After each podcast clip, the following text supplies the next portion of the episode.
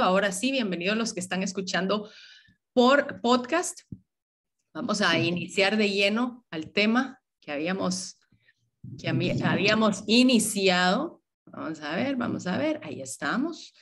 Listos. El cambio climático número tres, vamos a ver el frío y la sed, vamos a hablar de inundaciones y vamos a hablar acerca de las sequías. Y hablando un poco sobre la conferencia que se está dando en Glasgow, en Escocia, Vamos a ver eh, eh, a los acuerdos que van a llegar. Se están escribiendo justamente el día de hoy, entre hoy y mañana. Mañana firman, se termina la reunión el 12. Entonces vamos a estar pendientes para poder hacer algún comentario. Si usted no sigue todavía el canal, métase a Noticias Michelle Ponciano, porque ahí es donde estoy mandando un poquito más de detalle. Con lo que hablábamos de esta reunión, esto es lo que ellos están atacando. Eh, lo más importante, dicen ellos, es reducir la temperatura, eh, temperatura de, la, de la Tierra a 1.5 grados. Ellos dicen que si se pasa esa temperatura, pues estamos fritos, entonces se van a hacer bastantes cambios, entre ellos detener la deforestación y revertirla al 2030, que ya no haya deforestación alguna. Por supuesto, eso implica más impuestos y, y la... la madera subiendo, ¿verdad? Sabemos para todo lo que se usa, muebles, eh, gente que todavía se, usa la madera para, para, cocinar. Va a ser un poquito complicado, mm, me imagino yo que de aquí al 2030 se van a reducir las emisiones de carbono, entre ellos también se van a poner impuestos sobre la ganadería, sobre las tierras, eh, se van a promover energías renovables, solares, las de viento, las de agua, se van a hacer, eh, se va a, a tratar de alcanzar el cero uso de carbón a menos que no sea eh, netamente necesario, vamos a tener que cambiar todos nuestros carros a carros eléctricos. Y antes de esta reunión se había acordado un impuesto global, se va a movilizar 100 billones para financiar el clima al año a naciones pobres para que puedan implementarlo. Entonces, aquí como quien dice, todo lo que, donde se mueve plata, las cosas se mueven, entonces vamos a ver cuáles son los gobiernos que primero van a firmar. Una de las cosas más interesantes es la charla o la exposición que dio el presidente Obama, porque dijo algo que entre lo que se dice, que siempre tenemos que estar unidos y fomentar la unión, dijo algo que a mí me pareció bastante interesante. Él dijo, quiero que permanezcan enojados, esto se lo estaba diciendo a los jóvenes, permanezcan enojados, quiero que sigas frustrado, pero canaliza esa ira, aprovecha esa frustración y sigue presionando cada vez más para obtener más y más. Vea qué delicado, porque eso es lo que se requiere para afrontar este desafío.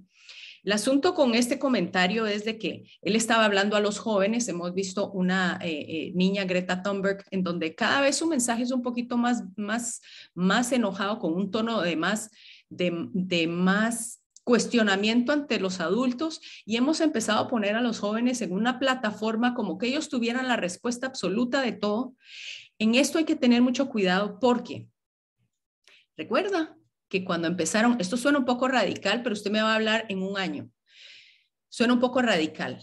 Hitler empezó atacando a los jóvenes y a ponerlos en posiciones de casi idólatras. A los jóvenes los ponía a desfilar por todas las calles y, los enviaba a, a, campamentos de verano en donde les enseñaban acerca de todo y que los, los culpables eran pues los adultos y luego los judíos. El asunto con esto es que el joven de 15 a 30 años está comprobado que es el, número, digamos, de años en donde el joven es mucho más influenciable y donde se puede motivar a que accione. Y esa acción, la más fácil de motivar a un joven es a la ira. Entonces, el hecho de que él haya comentado esto me recuerda también a Babilonia. Babilonia, recuérdese que, va a ser parte del gobierno que vemos en, en el Apocalipsis y Babilonia hacía un honor al Estado, toda la fidelidad era hacia el Estado, unos solos, vamos a llegar al cielo, vamos a ser nosotros nuestro propio Dios. Y ellos empezaron lo que se conoce ahí con la primera, eh, eh, la primera convención de cambio climático, lo empezaron los babilonios. Ellos empezaron a adorar al sol, que era el hijo supuesto de, la esposa de, del rey Nimrod, Tamuz, eh, a él se le puso como el rey del sol. Y de ahí vienen todas esas adoraciones a, los, a, la, luna, a las estrellas, al dios del, de la tierra. Todo eso viene de Babilonia. Curioso porque de ahí es de donde va a salir todo esto este, que estamos viendo ahora en esta, en esta, en esta conferencia. Una de las cosas que se, se quiere entonces reducir son las emisiones de dióxido de carbono o CO2 Obama dijo de que era una pena que los dos más contaminantes, los líderes de los dos países más contaminantes no estuvieran en la reunión. Eso se refería a China y a Rusia, que ni siquiera les interesó presentarse. Ellos saben bien dónde están parados. Y, curioso porque China, eh, Rusia no es el segundo, el segundo es Estados Unidos, que emite mayor contaminación. Rusia está en cuarto lugar por ahí está México y no creería que México, pero México tiene un porcentaje bastante, bastante menor. Y estos son los 137 países que están comprometidos a cero emisión a una fecha límite. Vemos que México y Centroamérica no se han comprometido, solo vemos a un Belice y vemos lógicamente a Panamá y a Costa Rica completamente comprometidos con la agenda y por eso vemos que Costa Rica está avanzando también eh, con la agenda del Foro Económico Mundial, que viene siendo lo mismo. Lo interesante es que ellos hablan de una elevación del calor que ha provocado el cambio climático, pero según aquí dicen que eh, lo único que ha sido constante a través de 600 millones de años es de que el clima constantemente cambia. Sube y baja la temperatura y hay tiempos en donde la tierra se enfría y otras se, calienta. Yo no sé cómo hacen esto realmente. No, no, no entiendo porque a veces sale el, el que sale dando las noticias de el tiempo en la mañana y dicen la noche va a llover y no llueve. Y yo no sé cómo le hacen para haber pronosticado 600 millones de, años atrás, pero bueno, así dicen de que vamos de arriba para abajo y que esto no tiene que ser algo que, que creamos que no es normal. Pero una de las cosas, mire, aquí no es solo los gobiernos. Esto es algo que a mí me pararon las antenitas de venir porque Mastercard acaba de sacar una nueva tarjeta de crédito. Se llama la tarjeta de crédito calculadora de carbón. Mire qué interesante. Esta tarjeta va a medir las emisiones de carbono que usted está emitiendo en la atmósfera de acuerdo a sus compras. Mire lo que dice esto, lo saqué específicamente de la página de ellos. Dice, y lo voy a leer en español, dice, una herramienta radical para consumidores que deseen actuar en contra del cambio climático, para limitar, limitar o reducir su huella de carbón a través de proyectos que lleven los requisitos de los proyectos verdes certificados por la ONU. Mire qué interesante, muy interesante. En palabras simples, es la primera tarjeta que previene al consumidor exceder su límite no basado en su crédito, sino en los niveles de CO2 emitidos causados por su consumo.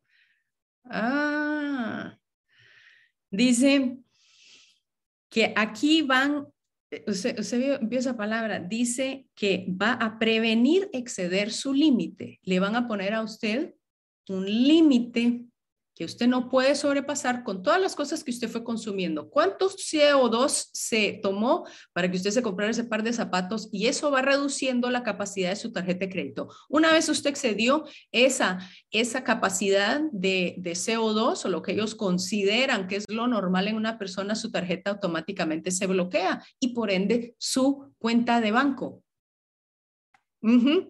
¿Sí? Agustín Carstens, que es el director del Banco de Pagos Internacionales o BPI, él lo explicó en un video, dice, por ejemplo, con efectivo no sabemos quién utiliza los billetes de 100 o billetes de mil pesos mexicanos hoy. La diferencia con la tarjeta, refiriéndose a la Mastercard, es que el Banco Central tendrá control absoluto en los requisitos y regulaciones que determinarán el uso de esta expresión del pasivo del Banco Central y tendremos la tecnología para reforzarlo. ¿Qué quiere decir esto? Más limitaciones Si usted creía que apenas con las limitaciones del COVID habíamos empezado, esto lo habla la palabra, que al final de los tiempos, ya cuando esté reinando el anticristo, nosotros vamos a tener que tener una marca, vamos a tener que tener un sello, en donde sin eso no vamos a poder vender ni comprar. Y mire qué interesante porque lo están haciendo entonces a través de, pues, ¿qué más? Del cambio climático.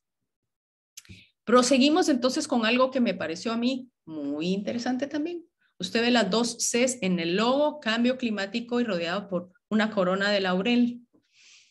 Eh, esta, este es el logo de, esta reunión y luego también vemos el logo para los que están escuchando y no están viendo las, las filminas, es que estamos viendo el mundo que ha sido eh, ahorita el logo de esta reunión. Pero vemos estas, esta corona de laurel. ¿A usted no se recuerda en la Biblia quién llevaba puesta una corona de laurel? ¿Se recuerda quién? Ay, mire, se le corrió la corona al, pobre caballo. Bueno, en el Apocalipsis, en el primer sello que se abre, dicen, miré un, y vi un caballo blanco y el que lo montaba tenía un arco y le fue dada una corona. Esa es una corona de laurel, no es una corona de oro, porque es perecedera. Recuerde que el anticristo y todo el sistema del anticristo se le va a dar nada más un tiempo limitado, no es para todo el tiempo. Y dice que él salió venciendo y para vencer, y esto yo, a diferencia de varios que pueden pensar que esto es eh, eh, en el futuro, yo estoy segura que esto em, inició justo cuando empezó el coronavirus en el año 2020, el año pasado, donde se empezó a formar ya el, lo que se conoce como, o se va a conocer como el gobierno comunista del el anticristo. Y los dos llevan esa corona, esa corona. Entonces el Señor habla de, muchas maneras y como quien dice al entendido, por señas. Pero luego vimos también la semana pasada en Hechos 2.19 que en los postreros días el Señor decía que iba a derramar sobre toda carne, iba a derramar de su espíritu. Eso es usted y yo, es lo lindo.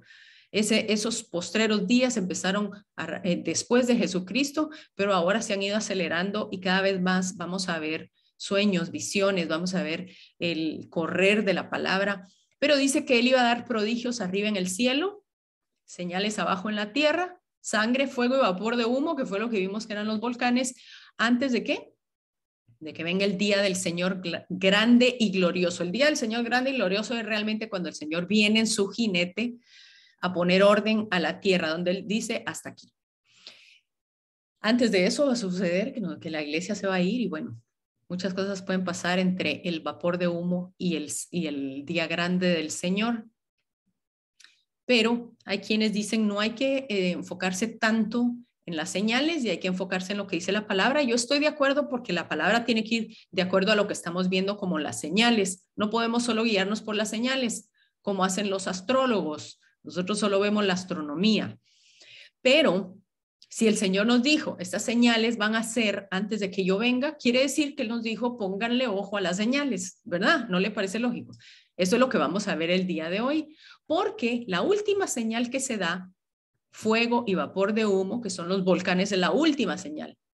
Si fuera en orden, podríamos decir los volcanes están marcando lo último de esta palabra.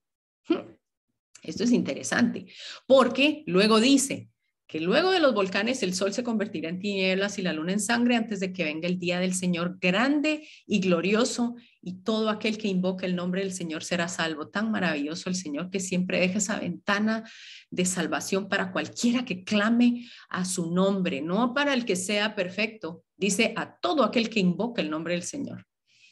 Entonces quería comentarle acerca de estas últimas señales.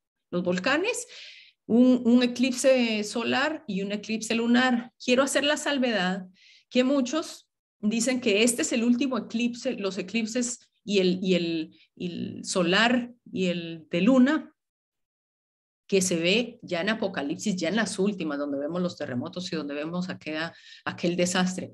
Por eso es que solo quiero traer a colación, no quiero implicar nada Implícitamente no estoy diciendo nada, solamente quiero que usted esté atento de las cosas que van a pasar sobre estos, estos eventos, porque este es el mes de noviembre y el mes de noviembre pareciera ser que está saturado con eventos eh, astronómicos, eh, no astrológicos, no le estoy trayendo el horóscopo, le estoy trayendo la astronomía. Y mire lo que, lo que sucedió el 5 de noviembre, sucedió que hubo una lluvia de meteoritos.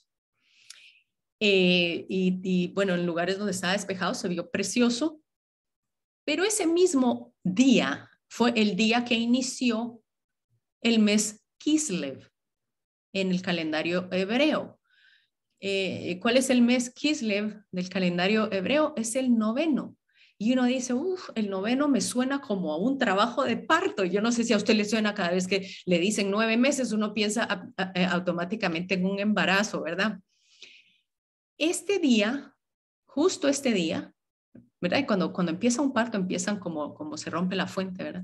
Este día, justo, qué interesante, fue el día en que empezaron las King Tides, King de Rey. King Tides.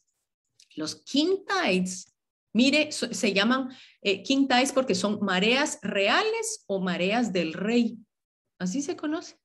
Y fue justamente del noviembre 5 al noviembre 7 lo, curioso acerca de estas mareas es que no necesariamente se necesita que, estén, que esté lloviendo para causar grandes inundaciones. Vea la foto, está totalmente inundado. Esto fue en, en el norte, en Carolina del Sur y en Florida. De repente empieza a subir como que fuera un tsunami y empieza a entrar el agua a lugares donde usualmente durante el año no entran y se llaman mareas del rey.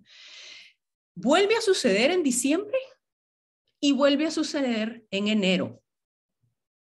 Y estas suceden cuando el Sol, la Luna y la Tierra se alinean en los puntos más cercanos.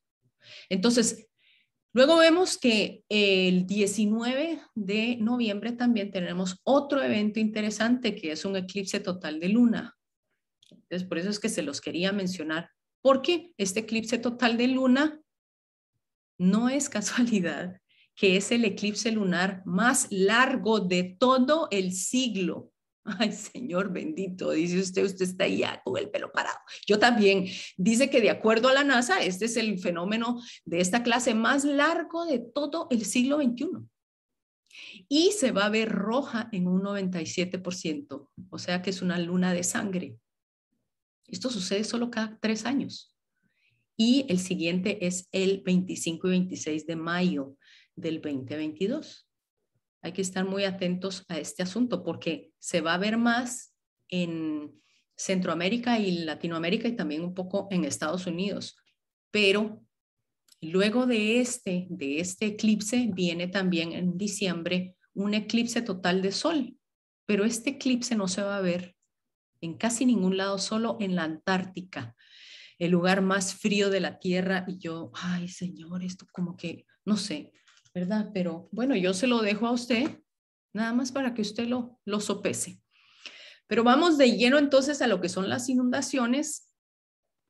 Ay, no sé a qué hora empecé, pero bueno, vamos a tomar el tiempo. Em, la, la, inundación, pues más, grande, la más conocida, es la de Génesis, en donde el Señor dijo que pasado los siete días él iba a hacer llover sobre la tierra. Sabemos toda la historia de Noé hizo llover 40 días y 40 noches, y él dijo que no iba a volver a destruir la tierra de esta forma, pero él no dijo que no iban a, haber inundaciones en diferentes lugares de la tierra. También en el libro de Job nos habla de lluvia y de granizo. De granizo, sabemos que el granizo fue una de las plagas en Egipto. Y el granizo entonces está ligado, digamos, a lo que es el juicio de Dios. En el libro de Job, en Job 38, 22, el Señor le pregunta a Job, le hace esta pregunta interesante, ¿has penetrado tú hasta los depósitos de la nieve? ¿Has visto tú los depósitos del granizo que tengo reservados para el tiempo de angustia, para el día de la guerra y de la batalla?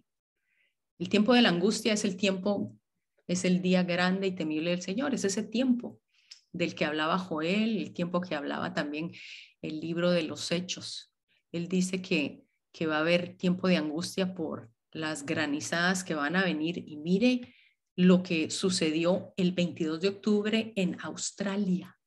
Dice que fue un nuevo récord de la historia. Dice que el, mire el tamaño, es más grande que la mano de una persona, cada uno de esos pedazos de hielo.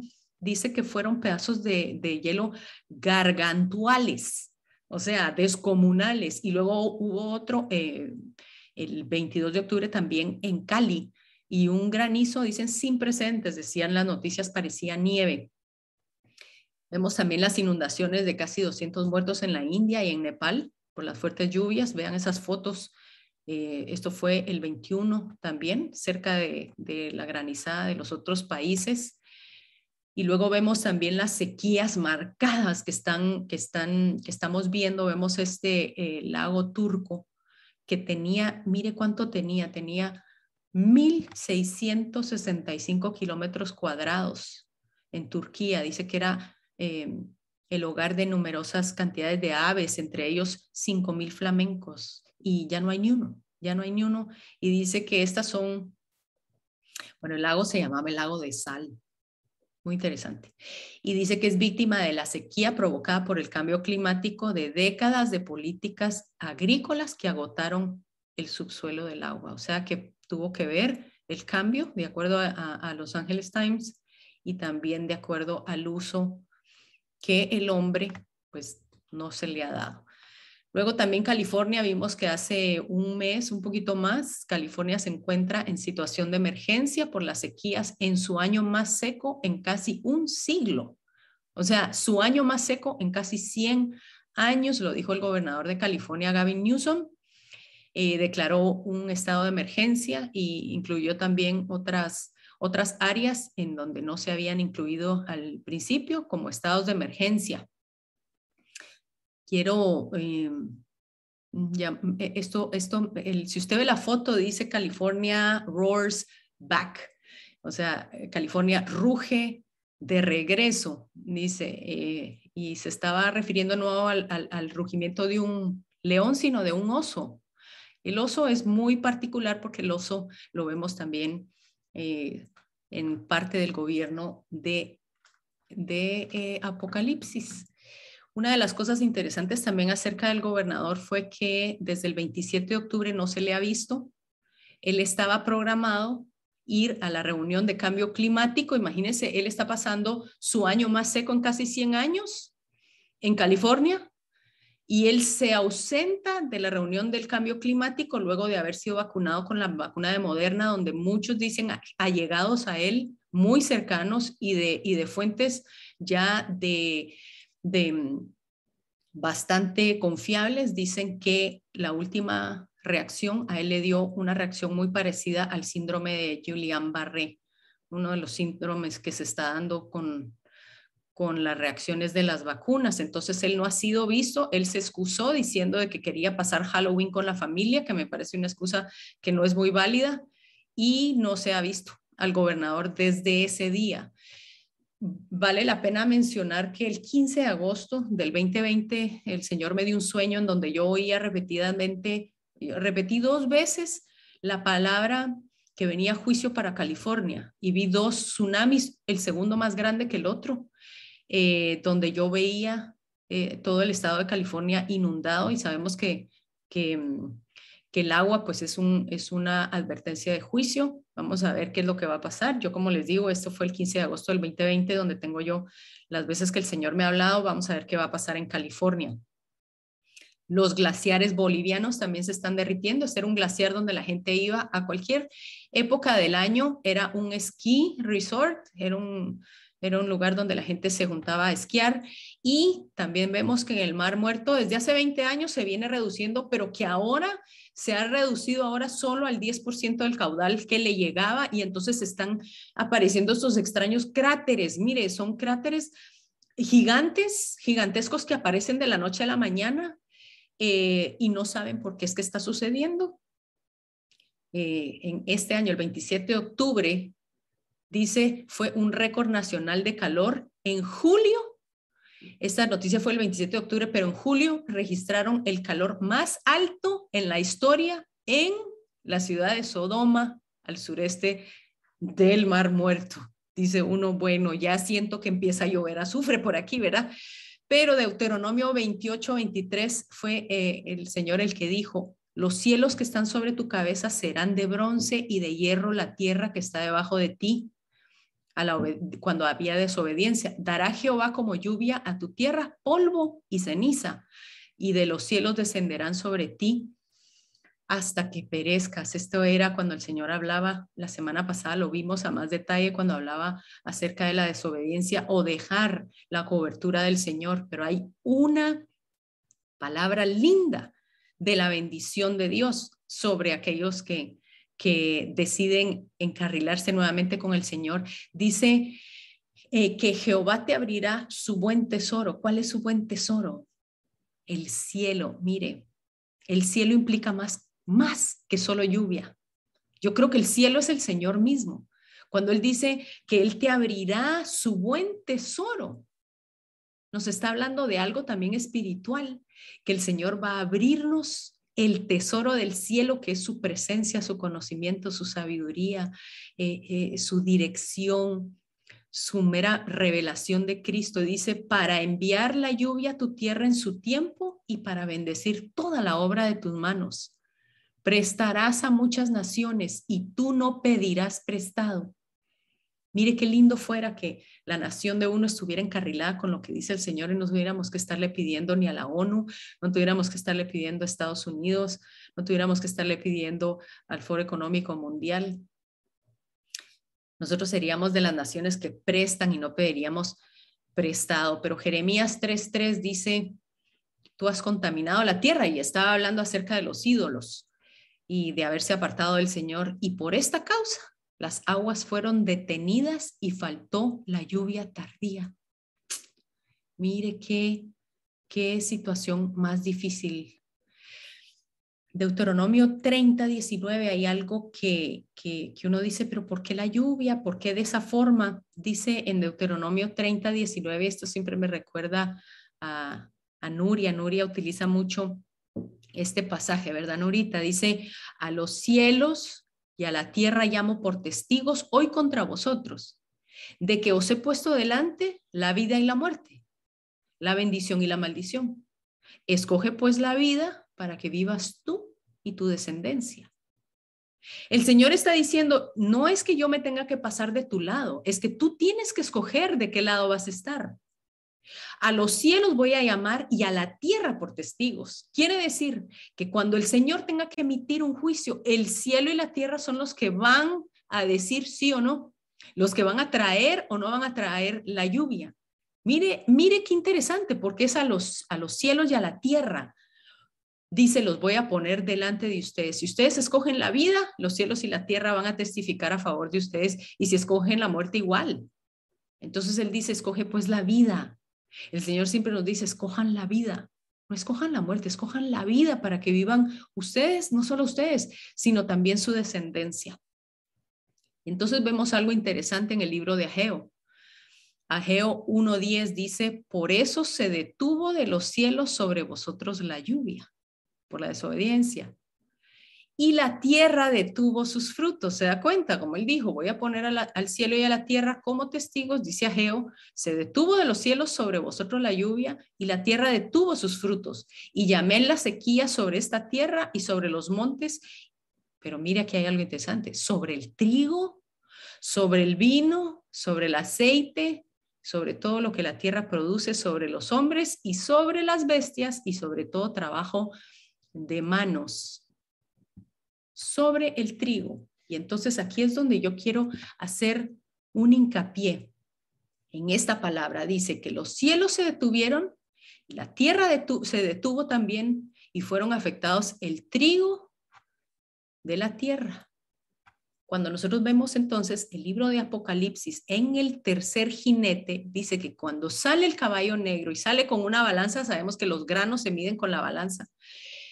Dice en el versículo 6, el capítulo 6, dice, oí una voz de en medio de los cuatro seres vivientes que decía, dos libras de trigo por un denario, seis libras de cebada por un denario, pero no dañes el aceite ni el vino. El aceite y el vino nos habla del Espíritu Santo, de la palabra, de la iglesia, del mover del Espíritu. Quiere decir que cuando el, este, este jinete se desate, todavía está presente el, el, la, yo creo quiero creer que todavía está presente la iglesia, pero está presente el espíritu, el mover del espíritu. Pero él dice dos libras de trigo por un denario y seis libras de cebada por un denario. Esto lo entendían a cabalidad.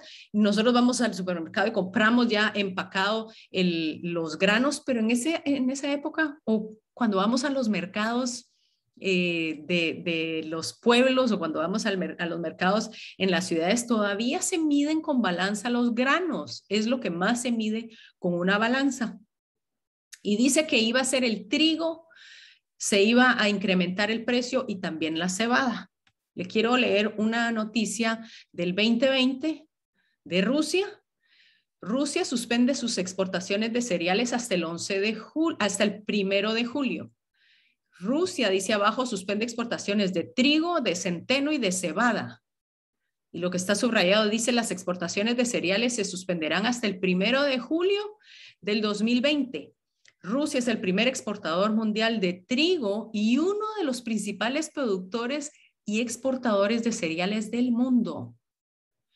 Él se dio cuenta la situación con lo del COVID y él puso una restricción el 26 de abril del 2020 para parar las exportaciones, aludiendo de que él iba a poner su país de primero, pero muchos saben que él está jugando con el precio de los cereales.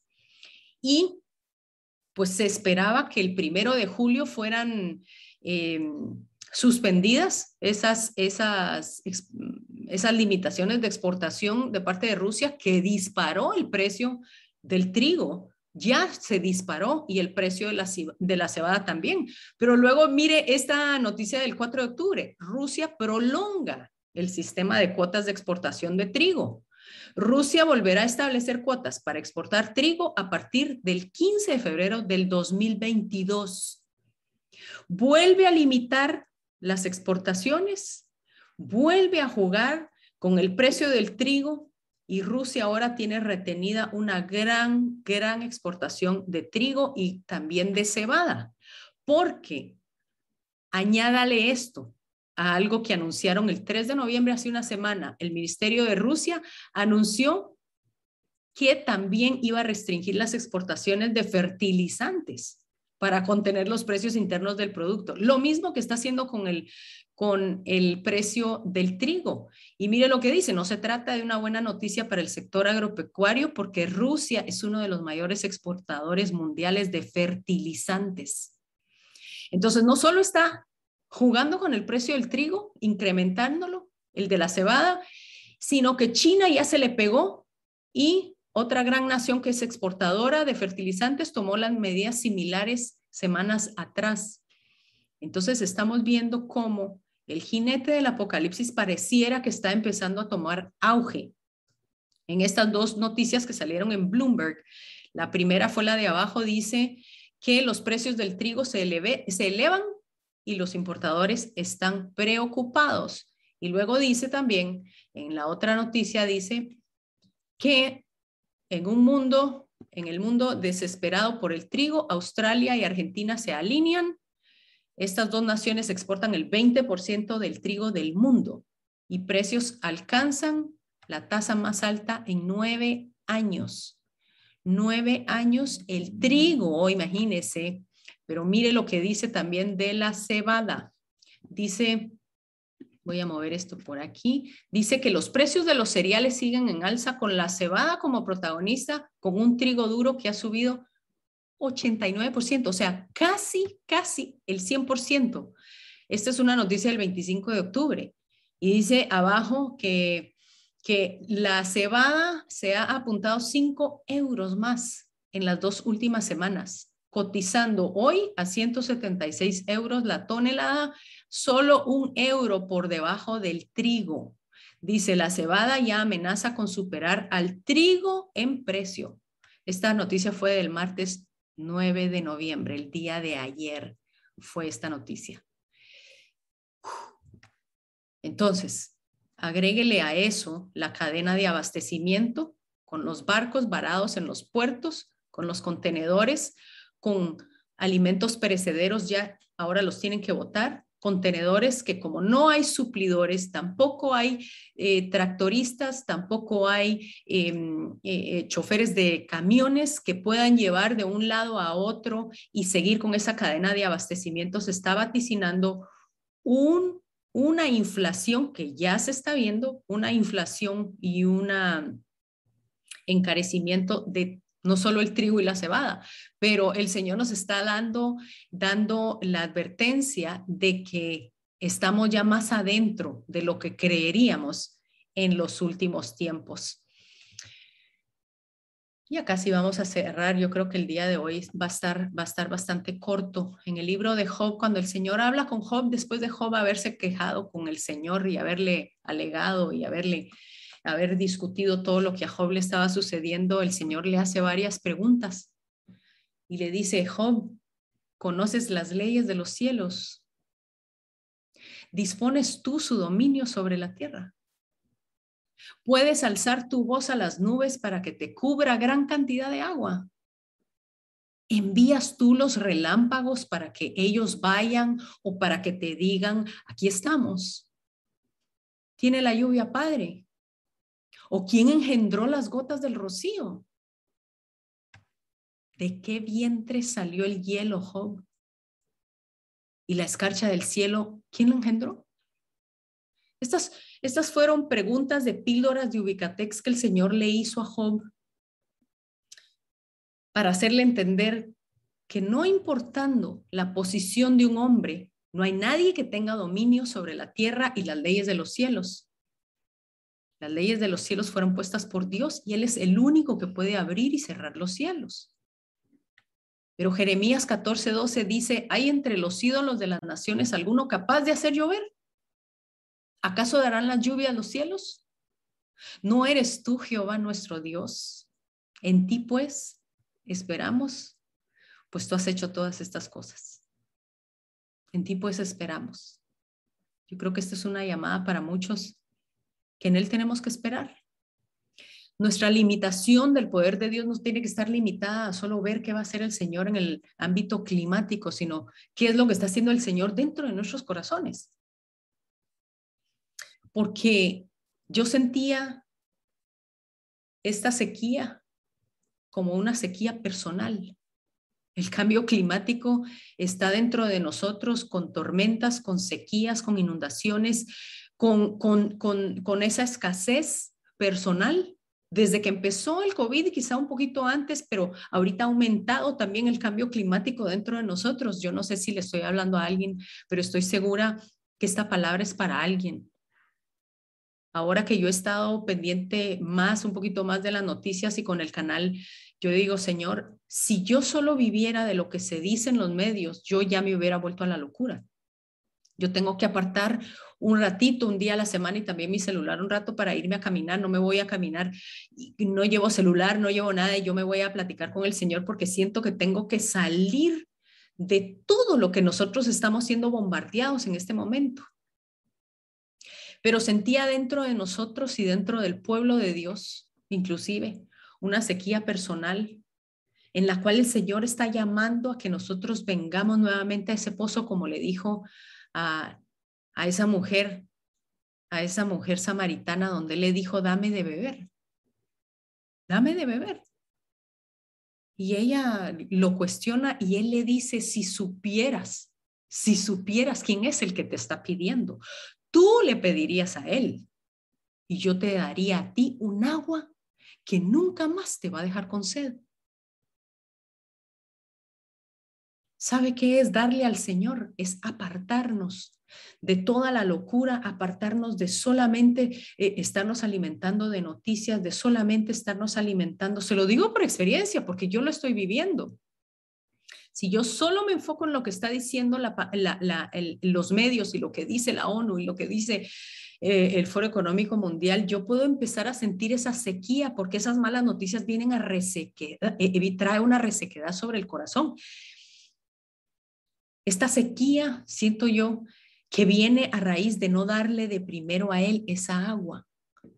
Cuando él dice dame de beber y si supieras quién te, quién te lo está pidiendo, se está refiriendo a que saquemos un tiempo para él, para él poder volver a traer ese refrescamiento, esa inundación, pero de aguas de su espíritu que vienen directamente del trono de Dios. Esa sequía que estamos sintiendo muchas veces viene a raíz de que no hemos sacado un tiempo para adorar. Usted sabe lo que lo que significa para el alma la adoración. Cambia totalmente el ambiente climático de nuestro espíritu. Hemos sacado ese tiempo solamente, mire, no tiene que hablar, póstrese, póngase de rodillas delante de Dios y dígale, Señor, solo vengo aquí para que me renueves, solo vengo aquí para reconocer que tú estás sentado en el trono. Ha sacado, ¿cuándo fue la última vez que usted levantó sus manos? En adoración. ¿Cuándo fue la última vez que usted se postró delante de Dios a decirle y a declararle que Él es el que está en control de absolutamente todo? ¿Cuándo fue la última vez que usted se gozó tanto y usted cantó como un loco en la bañera o cantó en el carro? ¿Cuándo fue la última vez que usted se gozó dándole a Él de esa agua que Él dice que le demos? En Juan 7:37 nos dijo, nos dijo que en la última fiesta durante la celebración del agua. Dice que él se puso en pie y alzó la voz y dijo, si alguno tiene sed, venga a mí y beba. Si alguno tiene sed, ese alguno es cualquiera. El que viene a mí puede beber, porque él dijo, el que cree en mí, como dice la escritura, de su interior, correrán ríos de agua viva. Él está prometiendo que en el momento en que nosotros lo buscamos, en el momento en que tenemos sed y salimos a buscar su presencia a beber, dentro de nosotros van a correr ríos de agua viva. Vamos a venir con sed y vamos a salir totalmente empapados de esa agua que solo Jesucristo puede dar. Solamente Él. Solamente Él. Creo que esta, esta, esta cita no está bien, no es Juan 7:37, pero dice, yo Jesús he enviado mi ángel para daros testimonio de estas cosas en las iglesias. Esto es Apocalipsis. Esto es Apocalipsis, me, disculpan porque no puse bien la, la cita. Apocalipsis dice, yo he enviado a mi ángel para darles testimonio de estas cosas a las iglesias, usted y yo. Él dice, yo soy la raíz y el linaje de David la estrella resplandeciente de la mañana. Y dice el espíritu y la esposa, ambos dicen, ven. Así estamos nosotros, Señor, ven. Pero el Señor dice, el que oye, diga, ven. Y el que tiene sed, venga. El que quiera, tome gratuitamente del agua de la vida. Hoy el Señor nos está haciendo una invitación en medio de toda este, esta serie que vimos del cambio climático a cambiar nuestro clima interior, a cambiar ese cambio climático que nosotros tenemos por dentro, pero no para mal, como lo está viendo la Tierra, sino para bien, que hay un cambio climático literalmente dentro de nosotros, que nosotros podamos ser fortalecidos por el agua de vida, porque Él dice, la esposa está clamando que Él ya venga, pero el que oye estas cosas también diga ven. Y el que tiene sed, que venga. Pero él dice, es gratuita esta agua. Esta agua no tiene precio. Esta agua es gratuita. Y en medio de todas las cosas que estamos experimentando, yo quiero dejarlo con esta palabra. Esta palabra se la di a alguien que me pidió que orara por ella en Colombia. Y esto fue lo único que yo pude enviarle, el Salmo 46. Y con esto vamos a cerrar. Dios es nuestro amparo y fortaleza, nuestro pronto auxilio en las tribulaciones. Por tanto, no temeremos, aunque la tierra sea removida y se traspasen los montes al corazón del mar, aunque hayan terremotos, aunque bramen y se turben las aguas, aunque hayan inundaciones, y tiemblen los montes a causa de su braveza. Y aquí el salmista nos dice, Selah, hagan una pausa, respiren, Allí donde usted está, respire, porque dice que no vamos a temer de estas cosas. continúa el Salmo 46 diciendo, del río sus corrientes alegran la ciudad de Dios, el santuario de las moradas del Altísimo. Dios está en medio de ella y no será conmovida. Dios la ayudará a clarear la mañana. Bramaron las naciones, titubearon los reinos, pudo haber dicho algo la ONU, puede decir algo el gobierno, pero dice, dio él su voz y se derritió la tierra. Jehová de los ejércitos está con nosotros. Nuestro refugio es el Dios de Jacob. Venid, ved las obras de Jehová, que ha hecho portentos en la tierra, que hace cesar las guerras hasta los fines de la tierra, que quiebra el arco, corta la lanza y quema los carros en el fuego. Estad quietos. Estad quietos, nos está diciendo el Señor. Estad quietos y conoced que yo soy Dios. Ser exaltado entre las naciones, enaltecido ser en la tierra. Jehová de los ejércitos está con nosotros, nuestro refugio es el Dios de Jacob.